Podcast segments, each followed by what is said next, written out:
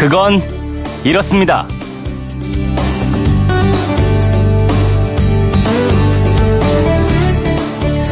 안녕하십니까. 오승훈입니다. 동화에나 있을 법한 얘기가 현실에서 나타난다면 마음이 설레죠. 잊을만 하면 바다에서 건져 올리는 보물선 이야기도 그중 하나입니다. 약 100년 전 울릉도 앞바다에 침몰한 러시아 돈스코이호가 소문대로 150조 원의 가치가 있으려면 이 선박에는 금이 얼마나 들어있어야 할까요?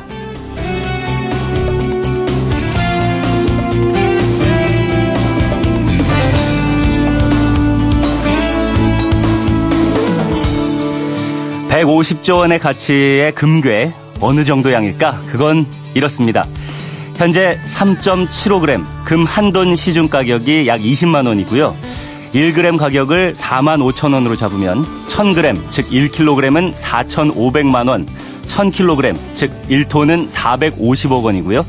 100톤이 4조 5천억 원입니다. 돈스코이어를 발견했다는 업체에서 흘러나오는 얘기대로 약 150조 원이 금으로만 돼 있다면 이 배에는 3,300톤이 있어야 됩니다. 3,300톤 어느 정도의 양인지 감이 잘 안 잡히시죠? 현재 우리 한국은행이 보유하고 있는 금의 양이 약 104톤입니다. 정부가로 가격이 약 5조 원, 기축통화인 달러 가치가 떨어질까봐 분산 투자 차원에서 외환 고유고 일부를 금으로 사둔 건데요. 이 금도 한국은행 금고가 아니라 영국 중앙은행인 영란은행에 있습니다.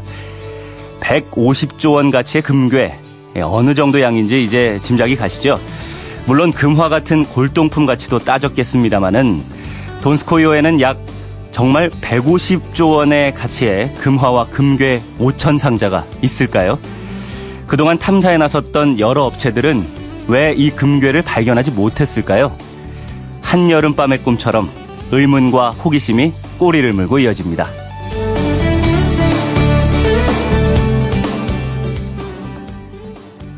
7월 18일 수요일 그건 이렇습니다. 오승훈입니다. 어렸을 때 이 소풍 가서 보물찾기 많이 하셨을 거예요. 저도 기억이 많이 나는데 아주 어렵게 이 돌틈에 박힌 종이 찾아서 열어보면 저는 주로 꽝이었습니다. 아, 이 꽝이라고 적혔을 때 그 실망감 이루 말할 수가 없는데요. 여러분들은 보물과 고물 이 두 가지 어떻게 구분하실 수 있습니까? 이 그리고 나한테 있는 뭐 내가 가지고 있는 보물을 소중하게 지키고 보관하기 위해서 어떻게 하시는지 궁금합니다. 오늘 문자는요. 보물과 고물을 구분하는 법, 그리고 이 보물을 잘 지키는 법. 요걸로 어, 문자를 받아봤으면 합니다. 왜 작고 소소한 거라도 자신만의 보물이 있을 수도 있고요. 또 남이 볼 때는 고물같이 보여도 내가 볼 때는 보물같이 보이는 것들 있잖아요. 요거 구분하고 어, 잘 지키는 법 한번 제가 알아봤으면 좋겠습니다. 문자 많이 보내주시고요. MBC 미니로 보내시는 건 공짜지만 휴대폰 샵 8001로 보내시는 건 짧은 건 50원, 긴 건 100원의 정보 이용료가 있습니다. 참고하시고요. 방송에 소개된 분들 가운데서 선물 보내드립니다. 그러니까 여러분의 많은 참여 기다리겠습니다. 자, 문자 보내시는 동안에 스포츠 소식 들어보겠습니다. 김태범 스포츠캐스터 나와 있습니다. 안녕하세요. 네, 안녕하세요. 김태범입니다. 네. 먼저 KBO 리그 어제 후반기에 첫 경기가 있다고 어제 말씀해 주셨는데 결과부터 짚어 주시죠. 예, 우선 광주에서 기아가 삼성을 6대 3으로 꺾고 삼성의 5연승을 저지하면서 5연패를 끊었습니다. 비디오 판독 결과에 항의했던 김기태 감독이 퇴장당하는 악재가 있었는데요. 하지만 돌아온 김주찬이 8회 말에 역전 결승타를 쳤고 윤성민의 세이브가 있었습니다. 수원에서는 불펜 투수들이 4이닝을 무실점으로 막은 한화가 KT의 8대 1로 대승을 거뒀고요. 네. 오승훈 아나운서님 축하드립니다. 네. 감사합니다. 예. 고척에서는 박용택과 이천웅 선수가 홈런 포함해서 3안타, 멀티 타점을 기록한 LG가 9대 3으로 승리하고 넥센전 7연승을 이어갔습니다. 네. 그리고 잠실에서는 지난해 후반기 승률 1, 2위 팀끼리의 대결로 관심을 모았었는데요. 네. 롯데와 두산의 경기 12대 6으로 롯데가 이겼고요. 문학에서는 SK가 김강민의 연타석 홈런, 거기에 최정과 로맥도 홈런을 터뜨리면서 NC의 10대 4로 승리했습니다. 오, 홈런이 많이 나왔네요. 그 메이저리그는 오늘 또 바로 올스타전이 열린다고요? 네, 2018 메이저리그 올스타전이 우리나라 시각으로 잠시 후입니다. 오전 9시부터 시작되는데요. 워싱턴 내셔널스의 홈구장 내셔널스 파크에서 열립니다.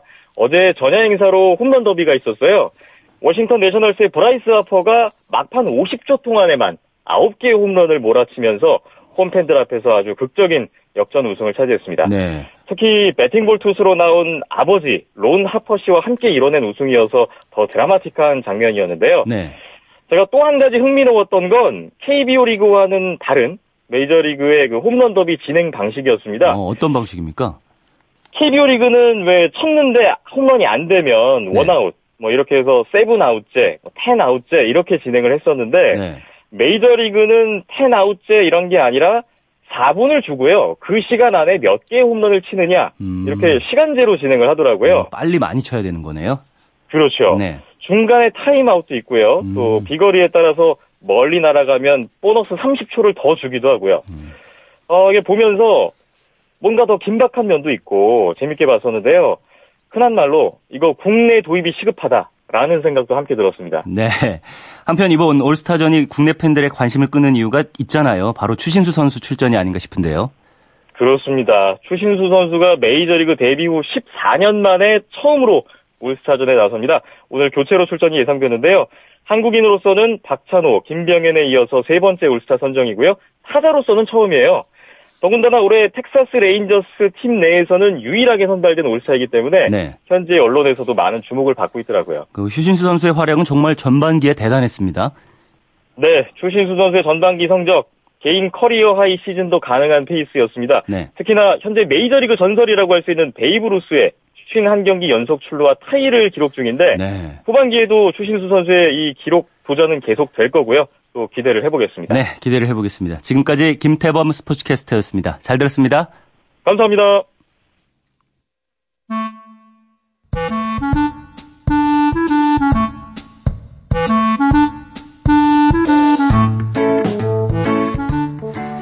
오늘을 꽉 채워줄 생활 정보 알려드립니다. 오늘을 채우는 여자 곽지연 리포터 나오셨습니다. 안녕하세요. 네, 안녕하세요. 네, 오늘 생활 정보는 뭐죠? 일과 육아를 병행하는 슈퍼우먼들, 네. 워킹맘들 많으시잖아요. 많죠. 남편분들도 부인에게 좀 자신 있게 얘기해 줄 수 있는 정보들. 오늘 워킹맘들이 알아두면 좋을 만한 정보들 준비했습니다. 네, 첫 번째 정보는 금융 상품이라고 들었어요. 그렇습니다. 네. 아, 워킹맘을 우대하는 적금이 출시됐다고 음, 그래요. 네. 이제 우정사업본부는 우체국 마음이 든든 적금 상품을 내놨거든요. 네. 엄마의 마음이 든든해진다고 해서 이름도 이렇습니다. 아, 마음이 든든. 네.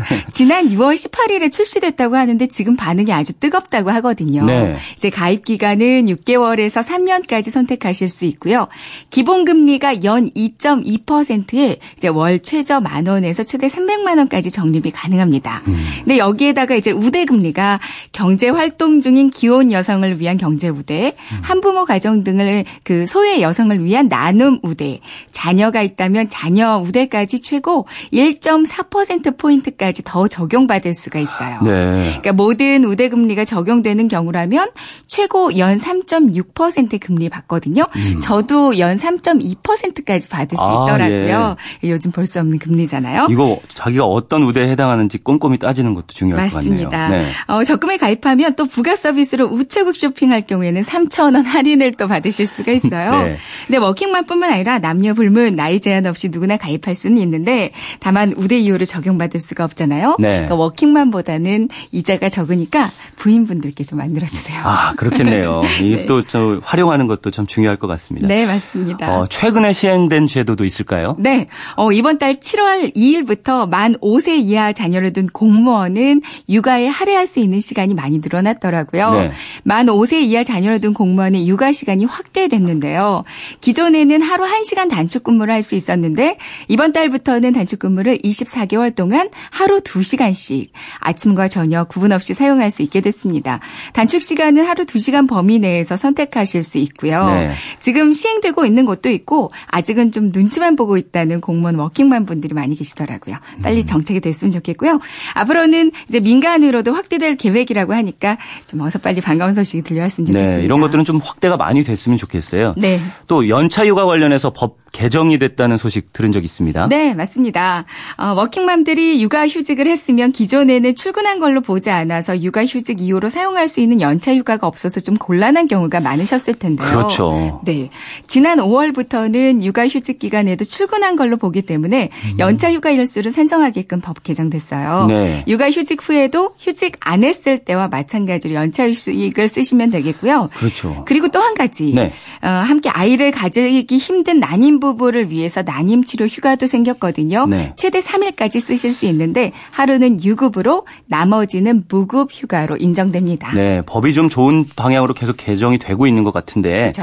이게 사실 이런 여러 가지 보호 제도들이 많이 있는데도 활용이 안 되는 음. 경우도 많다고 맞아요. 들었어요. 어, 사실 잘 몰라서 또 눈치가 좀 보여서 그렇죠. 활용을 못하기도 안 하기도 하셨을 텐데요. 네. 이럴 때는 이제 나한테 맞는 맞춤형 상담을 한번 받아보시는 것도 좋겠어요. 음. 이제 서울에는 은평, 광진, 남서 등 총 세 곳의 직장맘 지원센터가 있습니다. 네. 120 다산 콜센터로 전화하시고 이제 내선 번호 5번을 누르시면 직장맘 지원센터로 바로 연결이 되거든요. 뭐 출산휴가, 육아휴직, 연차휴가, 실업급여 이런 내용을 물어보고 또 전문가 노무사들이 사람들의 의견을 직접 받을 수 있습니다. 네. 근데 가끔 여기가 직장맘, 그러니까 일하는 엄마들을 위한 상담이잖아요. 네. 근데 집 장만 을 위한 상담을 어, 하시는 분들이 집을 있어요. 장만하는 그죠? 그러니까 직장 워킹맘들이 상담 받으실 수 있는 곳이라고 기억을 좀 해주시고요. 네. 또 서울 시내 지하철역 13개 역에서는 노무사들이 직접 현장에서 상담을 진행하기도 하거든요. 네. 지금은 혹석이기 때문에 잠시 쉬고 있는데 9월부터는 다시 또 진행된다고 하니까요. 네. 퇴근길에 지하철역에 잠시 들려보는 것도 좋을 것 같아요. 네. 직장맘 지원센터. 네네. 네. 어, 광주광역시에도 워킹맘들을 위한 논스톱 노무 상담이 가능하거든요. 음. 광주 직 직장맘 지원센터. 그러니까 전화 062-613-7982번이나 빛거울 콜센터 120번으로 전화하시면 되겠어요. 네, 이게 지역별로 또 다른 이 제도들 이런 것들도 조금씩 다른 부분이 있나 봐요. 네, 맞습니다. 네, 저는 이제 저도 이런 부분에 좀 관심이 있어서 찾아봤는데 가사 지원 네. 서비스도 네. 있다고 들었어요. 그렇습니다. 어, 일단 서울에 사는 한부모 가정이나 조선 가정일 경우에는 빨래, 설거지, 청소 등 가사 서비스가 지원되거든요. 지원 대상은 가족 소득이 월 285만 원 미만일 때 일주일에 한 번 가사 도움을 받을 수 있습니다. 가사 도움을 원하시면 1회에 5천 원 이용요금 지불하시면 되겠고요. 네. 신청은 서울시 한부모 가족 지원센터 홈페이지 www.서울한부모.or.kr로 신청하시면 되겠어요. 네, 이 워킹맘을 위한 적금 상담, 뭐 노무 상담, 또 육아휴직 복귀 후에 연차 휴가 이런 것들 정말 워킹맘뿐만 아니라 남편들도 그쵸. 잘 알아두고 같이 상의해가지고 이거 맞아요. 받을 수 있는 건 받으면 좋겠습니다. 맞습니다. 네, 오늘 정말 알찬 정보였습니다. 지금까지 오늘을 채우는 여자 곽지연 리포터였습니다. 감사합니다. 네, 고맙습니다.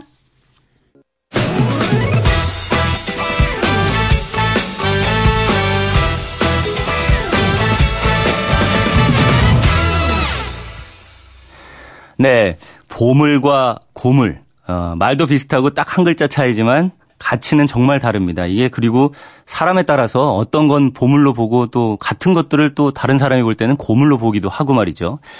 여러분은 이 보물과 고물 어떻게 구분하시는지 그리고 내가 가진 보물을 어떻게 지키시는지 보물 구분법과 보물 보관 노하우 여러분들께 여쭤봤는데요. 또 많은 분들이 의견을 주셨습니다.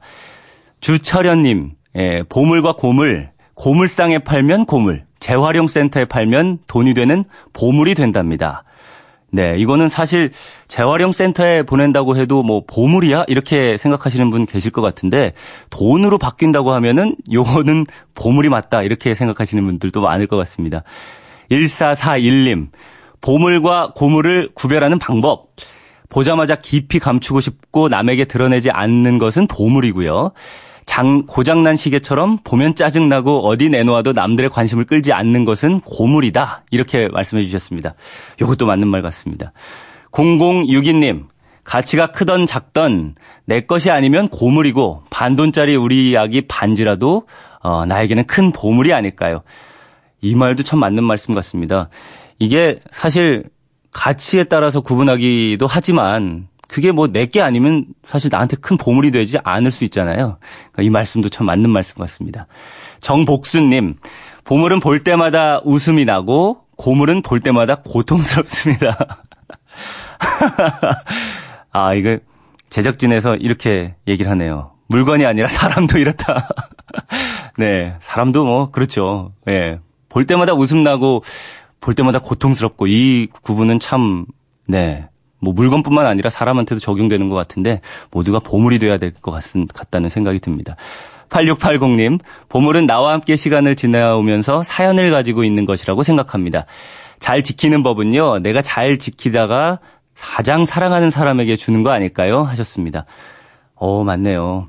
그러니까 나와 함께 시간을 지나오면서 사연을 가지고 있는데 그 물건에 깃든 그 사연 같은 것들이 더 길어지고 늘어나는 거잖아요. 가장 사람한테, 사랑하는 사람한테 주는 것이요. 참 더 값진 보물로 만드는 방법이라고 생각이 됩니다. 그게 제일 좋은 보관법이 아닐까 그런 생각이 듭니다. 아, 여러분 정말 좋은 의견들 많이 보내주셨고요. 참 뭐랄까요.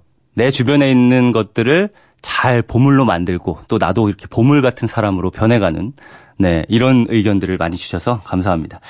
청취자 여러분의 참여로 만들어가는 그건 이렇습니다. 오승훈입니다. 저는 잠시 후에 돌아오겠습니다.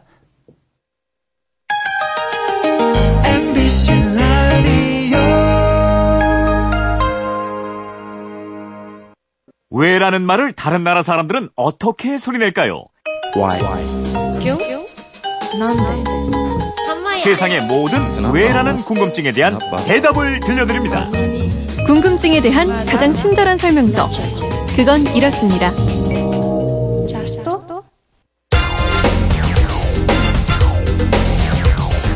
궁금증이 지식이 되는 아하.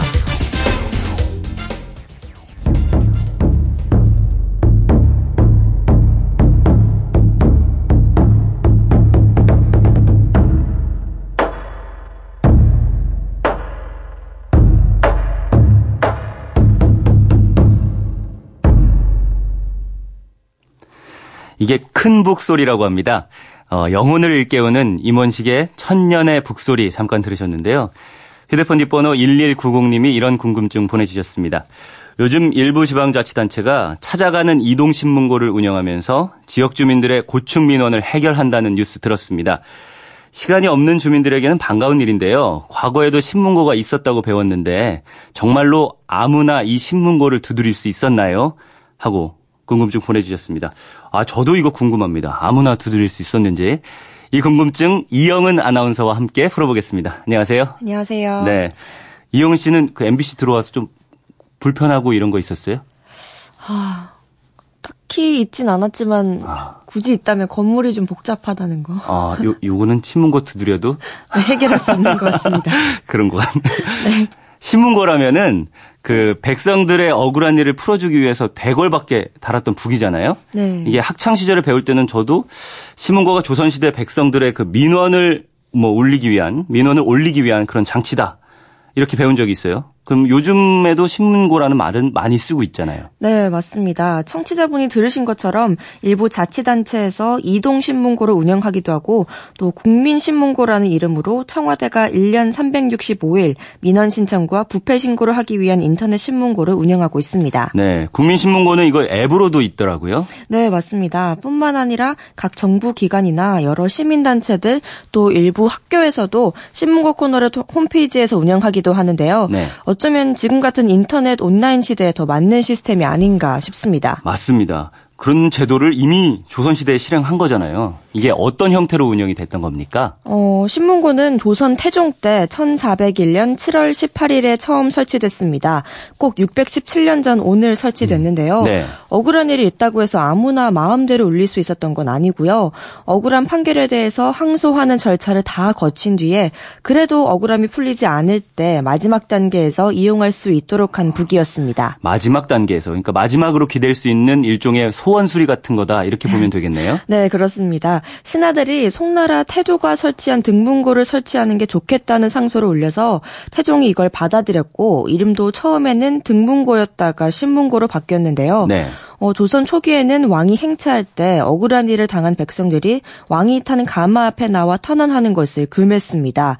탄원하는 것을 사람들이 탄원하는 사람들을 옥에 가두거나 주모자를 처벌하면서 강압적으로 대응했는데요. 네. 이러면서 불만이 생겼기 때문에 그 불만을 수용하려는 장치로 신문고를 설치했다고 합니다. 네, 어쨌든 불만을 표시하는데 이걸 못하게 하면 그러니까 어, 신문고를 설치한 의도 이런 굉장히 좋은 것 같아요. 의미도 있는 이런 제도 같은데 이게 실제로 효과가 있었나 이게 궁금합니다. 아, 안타깝게도 기대에 미치지는 못했습니다. 네. 왕이 일반 백성들의 고통과 억울함을 잘 알아야 한다는 유교의 왕도 정치 이념을 반영하는 제도였지만 초기에는 당초 목적과는 좀 다르게 운영됐습니다. 음. 당초 목적과 다르게 그럼 어떻게 운영됐습니까? 초기에 신문고를 울린 사안들은 주로 노비 변정의 문제였다고 합니다. 네. 이 노비 변정이라는 말 좀 어렵죠. 네, 어려워요. 네, 고려 말기에 귀족들의 횡포로 양인 신분에서 노비가 된 사람들을 구제하거나 권문세가에게 자신의 노비를 빼앗긴 사람들한테 원래 소유권을 찾아주는 일들을 말하는 건데요. 음. 주로 이런 노비 문제로 신문고를 울리는 경우가 많았다는 거예요. 어, 뭐 노비를 돌려달라 이런 것들은 사실 일반 서민이 울리는 건 아닐 텐데 말이죠. 방향이 조금 엇나간 것 같아요. 네, 더군다나 양인에서 노비로 떨어진 사람이 신문고를 울린 경우는 거의 없었고요. 노비 소유주인 양반 관료들 간의 분쟁을 호소하는 것이 대부분이었다고 합니다. 네. 이렇다 보니까 조정에서도 여러 차례 노비 문제를 신문고를 통해 직소하는 것을 금하기도 했고요. 또 신문고를 친 사람들의 거주 지역도 실제로는 한양에 국한돼 있었습니다. 그러면 주로 한양에 있는 사람들 중에서도 또 상층부의 양반들만 주로 이용했다 이렇게 생각할 수 있겠네요. 네, 그렇습니다. 정말 신문고가 필요했던 일반 백성이라든가 노비 처지인 사람들에게는 쓸모가 없었던 거예요. 네. 오히려 어떤 노비는 신문고를 쳐서 자신의 억울한 사정을 알리려다가 관원의 제지를 받자 광화문 앞에 걸려있는 종을 쳤다가 처벌을 받기도 했다는 기록도 음, 나옵니다. 참. 조선시대에도 재판은 있었을 거 아닙니까? 이게 백성들이 억울한 일이 있으면 뭐 수령이나 관찰사 이런 사람들에 대한 것들이 많았을 것 같은데 오히려 뭐 이런 일로 신문고를 치지는 않았다는 말인가요? 음, 사실 일반 백성이 신문고를 통해 억울한 사정을 호소한다는 건 재판을 한 수령을 고소하는 겁니다. 하지만 당시 지배층은 수령을 고소하는 것을 허용하지 않았습니다. 네. 그게 바로 부민 고소 금지법이라는 제정인데요. 고려 말기에 지방의 토호들, 지주들이 백성을 많이 수탈했다고 하는데 그래서 조선 초기에 지방 토호들의 발호를 막고 중앙정부가 내려보낸 수령권을 강화하겠다는 뜻에서 백성은 수령을 고소할 수 없다는 이 법을 만들었다고 합니다. 음, 그럼 말씀하신 대로라면은 이 범에는 지방 토호들이 수령을 고소하는 것을 막으려는 의도가 있었다. 이렇게 해석할 수 있겠네요. 네, 그렇죠. 근데 이렇다 보니까 신문고가 당초 뜻에 부합되기보다는 지배계층, 특수신분층만 이용하는 제도로 변질되고 말았다는 것이 신문고를 연구한 음. 학자들의 평가입니다. 네, 이런 식으로 운영됐다면 얼마 못 갔을 것 같다는 생각이 듭니다. 어, 신문고가 활발히 운영된 것은 태종과 세종, 문종 때였고요. 그 이후는 유명무실해졌는데요. 그래서 억울함을 호소할 수 있는 새로운 수단으로 등장한 게 있었습니다. 네. 바로 상언과 격쟁이라는 겁니다. 상언과 격쟁이요? 이 상어는 뭐 상소 이런 거 같고 격쟁은 싸움 이런 느낌이 드는데 좀 풀어주시죠. 네, 아랫사람이 국왕에게 문서를 올리는 글이 상언입니다. 네. 격쟁은 왕이 행차할 때 길가나 궁궐 주위에서 징이나 꽹가리, 북을 울려서 이목을 집중시킨 다음에 억울한 사정을 국왕에게 호소하는 겁니다. 음. 조선왕조실록에 권례의 격쟁의 소리가 끊이지 않는다 이런 대목이 가끔 나오는데요. 네. 이걸 보면 신문고가 유명무실화된 이후에 이 격쟁이 억울함을 푸는 새로운 수단으로 자리 잡았다는 걸 알 수 있게 해줍니다. 아, 격쟁의 쟁자가 이 꽹과리 이런 걸 의미하는 거네요. 쟁, 네. 징뭐 이런 거나. 네. 신문고를 대신할 이 상언과 격쟁. 그나마 이런 게 있었다는 게 좀 다행이라는 생각이 듭니다. 어, 근데 이것도 왕마다 활발함의 정도가 좀 달랐는데요. 네. 특히 정조 임금 때는 신문고 제도를 부활해서 본인뿐 아니라 주변의 억울한 일도 대신 호소할 수 있도록 했고요. 재위 기간 중에는 3,200건이 넘는 상언과 1,300건 가량의 격쟁을 용납 했다고 합니다. 음, 정조 임금의 이런 노력은 좀 높이 평가해야 될 것 같습니다. 근데 이렇게 정조 때 활발했던 언로가 막히니까 또 말기로 갈수록 관리들의 수탈이 더 심해지고 또 직접 들고 일어나는 뭐 밀란 이런 게 벌어지지 않았나 싶은 생각이 듭니다. 네, 그렇습니다. 지금 출범 초기에 자치단체들이 신문고 제도 등을 통해서 지역 주민들의 의견을 행정에 반영하겠다고 하는데 네. 그런 제도들이 신문고처럼 서민들에게는 그림의 떡인 전시 행정이 돼서는 안 되겠죠. 맞습니다. 이게 의미 있는 제도, 이게 좋은 의미를 가졌다고 하더라도 실제 얼마나 활용이 되느냐 이게 중요할 것 같은데 무늬만 신문고 운영하는 거는 뭐 안 하는 일만 못하고 말이죠. 네. 이제는 주민들도 이런 식으로 운영되는 건 용납하지 않을 것 같습니다. 1190 쓰시는 청취자분 궁금증이 좀 풀리셨을 것 같습니다. 선물 보내드리겠고요. 이영은 아나운서 이 부분처럼 궁금증 있는 분들 어떻게 해주시면 되죠? 어, 그건 이렇습니다. 인터넷 게시판이나 MBC 미니 아니면 휴대폰 문자 샵 8001번으로 보내주시면 됩니다. 문자 보내실 때는 미니는 공짜지만 휴대폰은 짧은 건 50원, 긴 건 100원의 이용료가 있습니다. 네, 지금까지 궁금증이 지식이 되는 아하 이영은 아나운서였습니다. 감사합니다. 감사합니다.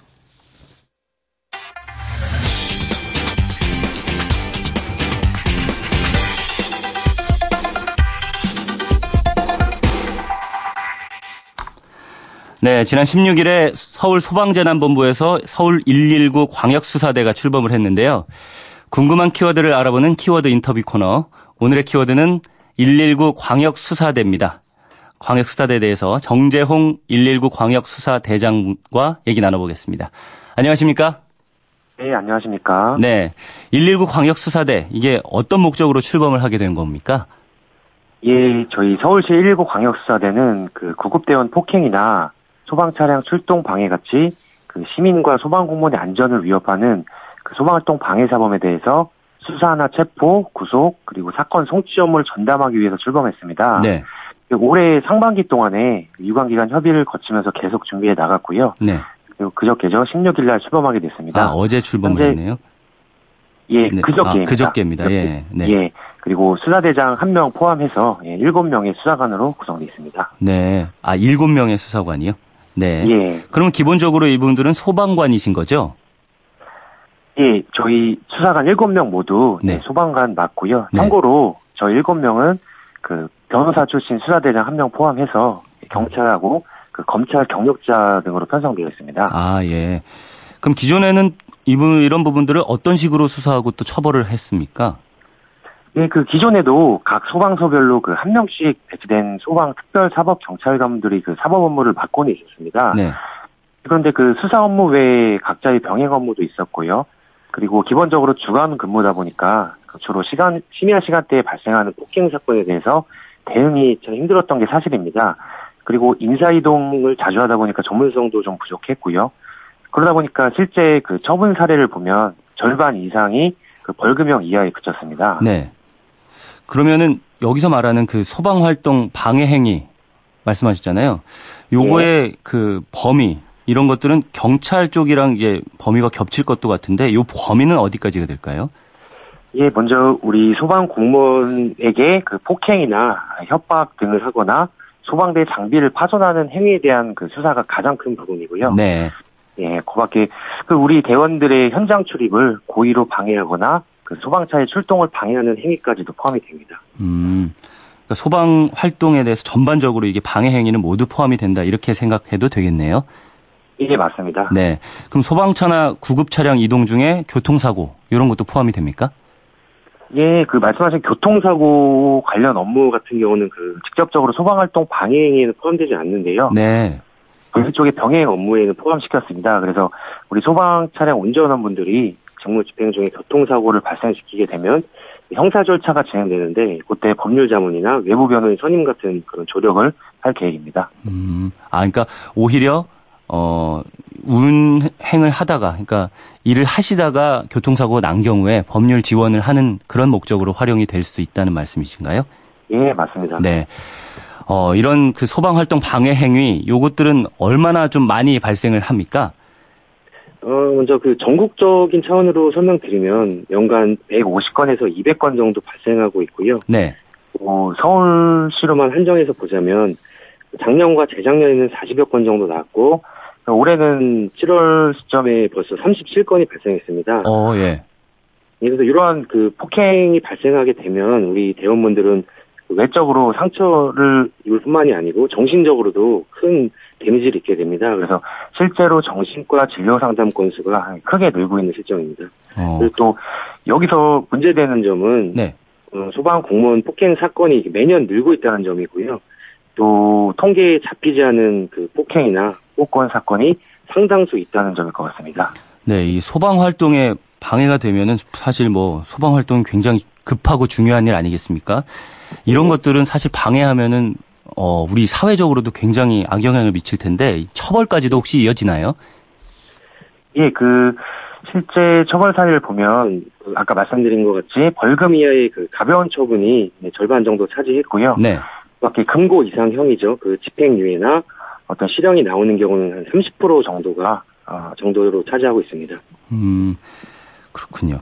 그럼 지금까지는 뭐 처벌하지 않고 뭐 구두 경고 혹은 그냥 넘어갔지만 앞으로 강경 대응하겠다 뭐 하는 것이 혹시 특별한 부분이 있는가요? 예, 일단 그 지금도 어, 처벌을 원칙으로는 해왔습니다. 그런데 실제로는 그 간혹 우리 소방 공무원 대원들이 그 스스로 감내하고 선처해주는 경우가 있었습니다. 어, 특별히 좀 어떤 부분에서 그런 문제들이 있었습니까?